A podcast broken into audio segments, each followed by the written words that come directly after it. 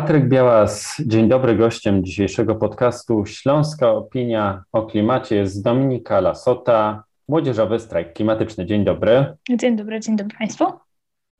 W ubiegłym tygodniu miało miejsce głosowanie, ważne głosowanie w sprawie taksonomii w Parlamencie Europejskim i tak się składa, że e, razem e, z Wiktorią e, napisałyście list do premiera Jerzego Buzka przed tym głosowaniem, razem z Wiktorią Jędroszkowiak oczywiście. Co było przedmiotem tego listu i co tak naprawdę chciałyście powiedzieć panu premierowi Buzkowi i czego od niego oczekiwałyście? Ja myślę, że na samym początku warto się nieco, y, nieco cofnąć i dać nieco kontekstu do tego całego głosowania nad taksonomią, e, bo my tą taksonomią zajmowałyśmy się wraz, razem z, z ruchem klimatycznym, Międzynarodowym Ruchem Klimatycznym Fridays for Future już od miesięcy e, i pamiętamy już w styczniu, kiedy Komisja Europejska wyszła z propozycją tej taksonomii, która uwzględniała w sobie między innymi gaz. E, już wtedy w Brukseli zorganizowaliśmy strajki mówiliśmy od samego początku i mówiłyśmy razem z Wiktorią, że e, to, to, nie jest ta taksonomia, o którą walczyły młode osoby e, od lat i to przede wszystkim nie jest taksonomia, która jest adekwatna wobec wyzwania, przed którym stoimy, którym jest kryzys klimatyczny. Bo ta taksonomia, to czym ona powinna być, to, to, to powinna być lista tak zwanych zrównoważonych inwestycji, czyli de facto inwest- lista e, inwestycji, które które są adekwatne i dobre w obliczu kryzysu klimatycznego. No, tylko że fakty są takie, że Komisja Europejska zaproponowała tą taksonomię, czyli te, tę, tę listę tych inwestycji z uwzględnieniem gazu. Gazu, który jest jednym z paliw kopalnych, gazu, który, z którego wycieki metanu są 80 razy bardziej szkodliwe wobec, e, wobec klimatu niż chociażby dwutlenek węgla. Więc dla nas na samym początku to był ogromny szok. No i po, po tym, że tak powiem, ogłoszeniu tej taksonomii zaczęła się walka o to, żeby tę taksonomię odrzucić, bo tutaj y, politycznie były dwie opcje. Albo ta taksonomia przejdzie w takiej formie, czyli z tym gazem y, w sobie, y, albo zostanie całkowicie odrzucona. No i dla nas, dla ruchu klimatycznego to było oczywiste, że to nie jest nasza taksonomia, to nie jest taksonomia, która jest adekwatna do, do, do wyzwania, więc po prostu żądamy jej odrzucenia. No i, i to, co się wywiązało to, to naprawdę ogromna walka, tak naprawdę, ludzi z różnych stron, z różnych grup e, o to, żeby do tego, do przyjęcia tej taksonomii z tym gazem nie dopuścić. No i to, co się wywiązało, to e, po drugiej stronie barykady, że tak powiem, no to z kolei ogromny lobbying wielu polityków, w tym Jerzego Buzka, za gazem. O, od miesięcy spotykałyśmy się z ciągłymi jakimiś takimi próbami e, przemysłu gazowego, przemysłu też e, atomowego, ale tutaj w tym przypadku myślę, że ten przemysł gazowy jest naszym, naszym tym, tym kluczowym. E, spotykałyśmy się z tym, że oni non-stop próbowali zabezpieczyć ten, ten gaz tej taksonomii i Jerzy Buzek był jedną z kluczowych postaci w tych, w tych działaniach, bo on, można powiedzieć, jest takim progazowym liderem na polskiej scenie politycznej. I dlatego przed tym głosowaniem to on wydawał nam się, i nadal wydaje nam się e, najbardziej kluczowym graczem, bo właśnie to on stał się twarzą tego puszu wobec gazu. E, I, i to, to, to jego słuchali się również e, inni europosłowie, inne europosłanki, bo spotykaliśmy się z tymi europosłami, europosłankami, rozmawiamy z nimi Jerzy Buzek, no niestety nie chciał się z nami spotkać od początku i, i skutecznie e, odmawiał tego spotkania, nie chciał doprowadzić e, do, do, tej rozmowy. E, a zatem uznałyśmy, że jedynym sposobem jest po prostu napisanie do niego listu, e, opublikowanie go, e, go w odpowiednim medium, no i być może to do niego dotrze. No i czy dotarło? Oczywiście, że dotarło, bo myślę, że, że jego odpowiedź i jego działania po tym liście wskazują na to, że ewidentnie list sprawił, że no, e, poruszył go. Natomiast dla mnie nadal jest, e, myślę, skandaliczne widzieć, że w 2020 roku e, polityk, który ma tak ogromne doświadczenie polityczne, jest po prostu profesjonalnym gazowym lobbystą i, i uważa i, i szerzy poglądy, które, które mówią o tym, że gaz jest e, zrównoważonym paliwem, które mówią o tym, że gaz, czyli paliwo kopalne, tak szkodliwe wobec klimatu, może być energią przyszłości, bo to wszystko się absolutnie nie skleja i, i biorąc pod uwagę problem, w którym tkwimy, takie opinie i takie działania polityczne są po prostu szkodliwe i są bezpośrednim zagrożeniem wobec mojego życia, wobec życia młodych osób e, i wobec, e, wobec życia nas wszystkich de facto, bo widzimy, co uzależnienie od gazu robi z naszymi społeczeństwami. Widzimy, jak e, teraz Unia Europejska, przez to, że jest tak zależna od gazu z Rosji, współfinansuje wojnę w Ukrainie. Widzimy, że ludzie nie mają zabezpieczonego podstawowego bezpieczeństwa energetycznego, ciepła na zimę. No więc jak gaz jeszcze wobec kryzysu klimatycznego ma być jakimkolwiek e, po prostu rozwiązaniem energią przyszłości? No jest to po prostu, e, po prostu skandaliczne. Pozostawmy na razie e, pana profesora Buska, bo e, on również będzie gościem jednego z podcastów i swoje stanowisko w tym zakresie przedstawi. Ja nie będę też pytał o kwestie techniczne, technologiczne, bo o tym akurat też rozmawiałem z e, innym ekspertem, z panem Pawłem Wrublem z Gate Brussels. Natomiast chciałbym Cię zapytać o to, e, jak Ty widziałaś to głosowanie, tę scenę debaty politycznej, jak różnego rodzaju inni politycy E, ustawiali się do tego głosowania, jakich argumentów używali, jakie argumenty do nich dotarły i docierają nadal. Mhm. Myślę, że przede wszystkim e, e, to, co jest istotne, to to, że wokół taksonomii wydarzyła się i nadal, myślę, trwa polityczna burza co jest dosyć nieoczekiwane, no bo, bo umówmy się, taksonomia to brzmi jak najludniejszy temat świata, ale jednak pokazało, że właśnie musimy w dobie kryzysu klimatycznego y, zwracać szczególną uwagę na, na wszystkie nawet mikroustawy, które, które przechodzą, bo to właśnie no, to ten diabeł tkwi w szczegółach i on w tej taksonomii również tkwił. My jako ruch klimatyczny, ja osobiście spotykaliśmy się z, z myślę, że prawie ze wszystkimi europosłami i europosłankami, bo zależało nam na tym, żeby dotrzeć do wszystkich, żeby ta, ta, ten apel o odrzucenie taksonomii dotarł do wszystkich. No i reakcje były różne. E, spotkaliśmy się z politykami EPP chociażby, że czyli e, e, jednej z, z, z, głównych sił politycznych w, w sprawie taksonomii. No i tutaj że tak powiem, spotykałyśmy się z różnymi e, jakimiś opiniami. Z jednej strony e, politycy mówili, no faktycznie, no, no to, jest, to, to jest prawda, no to trzeba odrzucić, no bo taksonomia, szczególnie chociażby ten argument, argument, po prostu ten fakt o tym, że rosyjski lobbying Lukoila, Gazpromu bardzo skutecznie, że tak powiem, wpływał na tę taksonomię, do nich docierał i, i rzeczywiście zgadzali się, że jeżeli chociażby Unia Europejska teraz pracuje nad ustanowieniem embargo na rosyjskie paliwa kopalne, no to nie może być tak, że jednocześnie w taksonomii dajemy zielone światło na gaz, e, którym, że tak powiem, który będzie potencjalnie gazem z Rosji. E, więc były takie głosy poparcia, jednocześnie też były głosy zrozumienia e, z tej strony takiej klimatycznej, że no, no nie może być tak, że nazywamy że tak powiem, zrównoważonym źródłem energii, gaz, który jest paliwem kopalnym, który, który szkodzi i wpływa na, na kwestię klimatu, no bo przecież to się, to, to, tam nie ma żadnej logiki, to jest po prostu greenwashing, e, tylko że ustanowiony po prostu poprzez, w cudzysłowie, demokratyczną instytucję Parlamentu Europejskiego.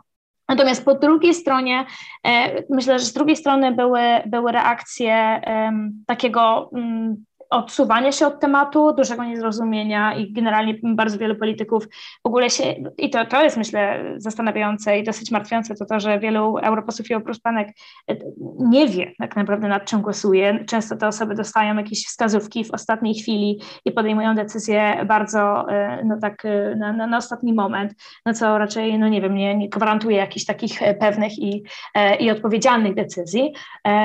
Wielu też polityków, o czym wiemy, po już wynikach e, okazuje się, że nawet pomimo tego, że z nimi rozmawialiśmy, usłyszeliśmy słowa poparcia, e, na przykład w ostatniej chwili wyjęło kartę i nie zagłosowało w żadnym, w ogóle nie wzięło e, udziału w głosowaniu, byleby tylko nie zostać poniesionym do odpowiedzialności. Oczywiście zostaną, że tak powiem, przywołani do odpowiedzialności, bo, bo bardzo, szczególnie teraz uważnie patrzymy na to, co robią, na każdą ich decyzję, ale widać, że, że nadal nie ma, nie ma, często brakuje tej politycznej odwagi. Na z trzeciej strony, i tutaj myślę, że to jest ta strona strona najbardziej niebezpieczna i, i, i strona, która przeważyła, to są po prostu politycy, którzy pomimo wszystkich tych argumentów nadal wolą e, zostawać przy tym uzależnieniu od paliw kopalnych i popierać chociażby dalszy rozwój gazu.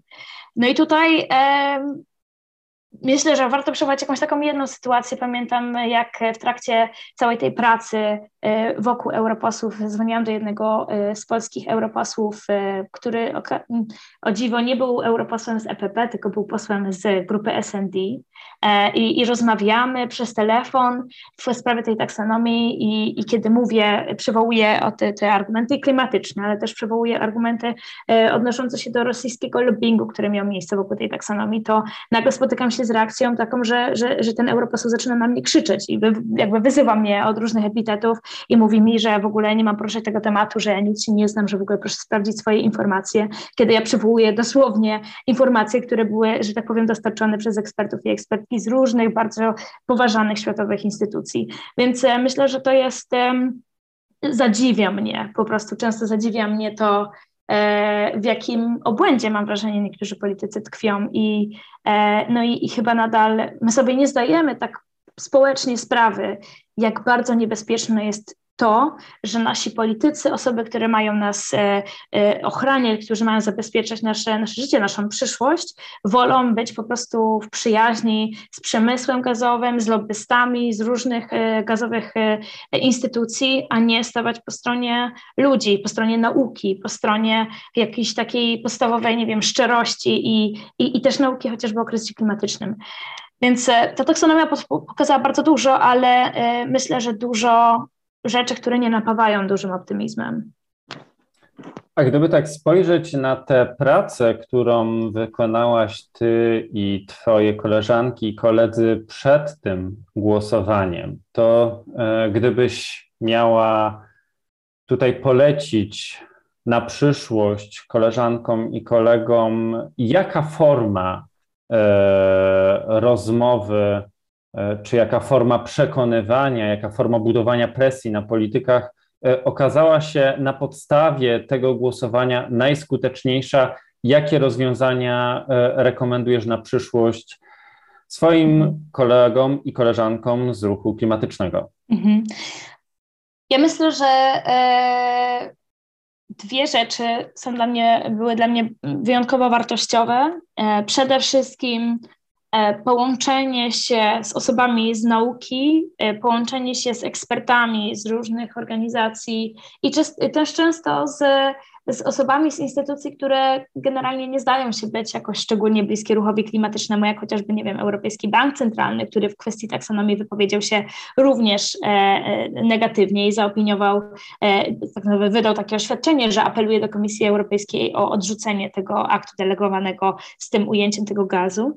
Więc e, wyciąganie takich, takiej, takiej ręki do, do różnych e, nieoczywistych być może grup. Tutaj też pamiętam, no, że my w trakcie tej, tej, tej walki o tą taksonomię chociaż bardzo mocno współpracowałyśmy z ruchem ukraińskim, z ukraińską główną naukowczynią e, klimatyczną, Switlaną Krakowską, e, która bardzo krytycznie podchodziła do, do tej taksonomii. Współpracowałyśmy z ruchem klimatycznym ukraińskim, który apelował wszem i wobec do światowych mediów o to, że, że ta taksonomia musi być odrzucona, bo to jest po prostu zielone światło na rosyjski gaz, e, co chociażby Jerzy Buzek kontruje tym, że no ale przecież rząd ukraiński wydał, że tak powiem, pozytywną opinię i apelował o to, żeby tę taksonomię przyjąć, no ale tutaj ten minister energii, o którym mowa, bo to on był tym przedstawicielem rządu, był mocno związany z przemysłem atomowym, więc no, są tutaj jakieś, myślę, bardzo silne wątpliwości co do, co do obiektywności tej, tego apelu o przyjęcie tej taksonomii.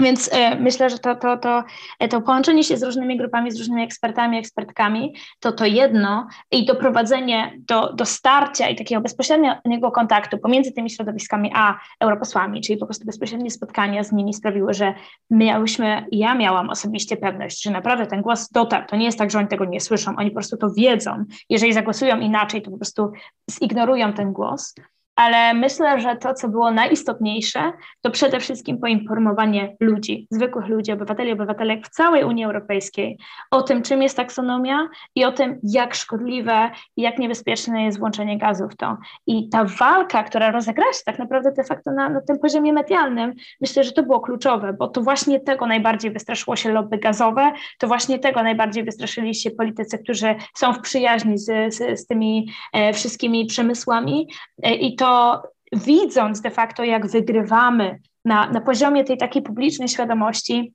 sprawiło, że, że, że po prostu odpalili wszelkie swoje możliwe e, e, narzędzia e, wpływu, lobbingu, no i, i potem przyjęli tą taksonomię. Ale, ale nadal dla mnie osobiście to jest sygnał tego, że, że na tym poziomie takim medialnym, tej, tej publicznej świadomości w tej walce wygraliśmy. I ich czas się skończy, ich władza się skończy, gaz się skończy, bo musi się skończyć, tylko no to jest kwestia czy zdążymy, zanim kryzys klimatyczny będzie już tak silny, że, że już nie będzie odwrotu. Jakie wnioski na przyszłość wynikają z tego głosowania, z tej akcji i co w związku z taksonomią e, planujecie dalej? Mhm. Przede wszystkim, co planujemy dalej, no te działania już są podejmowane. Słyszymy o tym, że rząd y, Luksemburga, że rząd austriacki, potencjalnie rząd Niemiec e, i wiele, wiele, wiele NGO-sów będzie pozywać Komisję Europejską właśnie za tą taksonomię, bo nie zgadzają się na to, żeby gaz otrzymał e, taki po prostu zielony certyfikat e, przez, przez, wydany przez samą Unię Europejską. Więc te kroki są podejmowane. Myślę, że zobaczymy i, i, i w najbliższych tygodniach okaże się, jakie będą nasze kolejne kroki. Ja myślę, że to, co jest istotne, to taksonomia z jednej strony, ale to, co e, to cała ta walka nam pokazała i dalej pokazuje, to to, że to to, jak silne jest uzależnienie polityków od przemysłu paliw kopalnych. I biorąc pod uwagę to, że mierzymy się z wojną w Ukrainie, która jest wojną, która nie byłaby możliwa bez przemysłu paliw kopalnych i zysków z tego przemysłu, biorąc pod uwagę, że kryzys klimatyczny nigdy nie był tak silny i tak, tak niszczycielski, musimy tych polityków, którzy są tak bardzo uzależnieni od tego przemysłu, po prostu pociągać do odpowiedzialności i się im przeciwstawiać. I mówić też publicznie bardzo głośno o tym, że taka ich, takie ich zachowanie i takie ich działanie polityczne są po prostu niesamowicie szkodliwe w tym momencie. E, I poza tym ja myślę też, to jest pytanie, które mi się chyba najbardziej nasunęło wokół też tego listu do, do, do, do, do Jerzego Buzka, to takie, jak tak się zastanawiam, wiecie, jakby kto powinien decydować o tym, jakiej energii używamy? 83-letni polityk czy, czy młode osoby? Kto powinien mieć decydujący głos w tej debacie? Kto powinien mieć decydujący głos w całym tych, e, tym procesie decyzyjnym? Ja mam wrażenie, że, że, że zawierzanie e, e, też takiej, jakiegoś naszego e, społecznego zaufania wobec ekspertów i, i, doświadczonych polityków, ale polityków, którzy żyli, prowadzili swoje życie w zupełnie, zupełnie innych czasach, nie wiem, czy to jest właściwa decyzja. I być może to powinna być lekcja e, na, największa dla nas, jakby komu pozwalamy decydować o tym, jak działa system energetyczny, komu pozwalamy decydować o tym, jakich paliw używamy, na czym opieramy nasze gospodarki, na czym opieramy nasze społeczeństwa. Wydaje mi się, że w 2022 roku nie powinni być to 83-letni politycy, którzy nie wiedzą, nie zdają sobie w pełni sprawy, czym jest kryzys klimatyczny, nie czują wyzwania, jakim jest wojna w Ukrainie, nie dzwonią do niej być może po prostu 19-letni przyjaciele, którzy mówią, że teraz muszą zbiegać do, do schronów i zadzwonią później. Jakby to są uczucia, to są doświadczenia, przerażenie, których oni po prostu nie znają.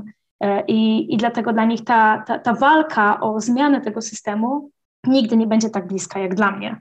E, I dlatego uważam, że po prostu może to jest wreszcie pora, żeby przestać słuchać e, starej ery i zacząć słuchać osób, które, które są po prostu już z, nowego, z nowej ery, mam nadzieję. Bardzo dziękuję za tę dzisiejszą rozmowę. Moim gościem dzisiaj była Dominika Lasota z Młodzieżowego Strajku Klimatycznego. Dzięki serdeczne za rozmowę. Dzięki, dzięki wielkie.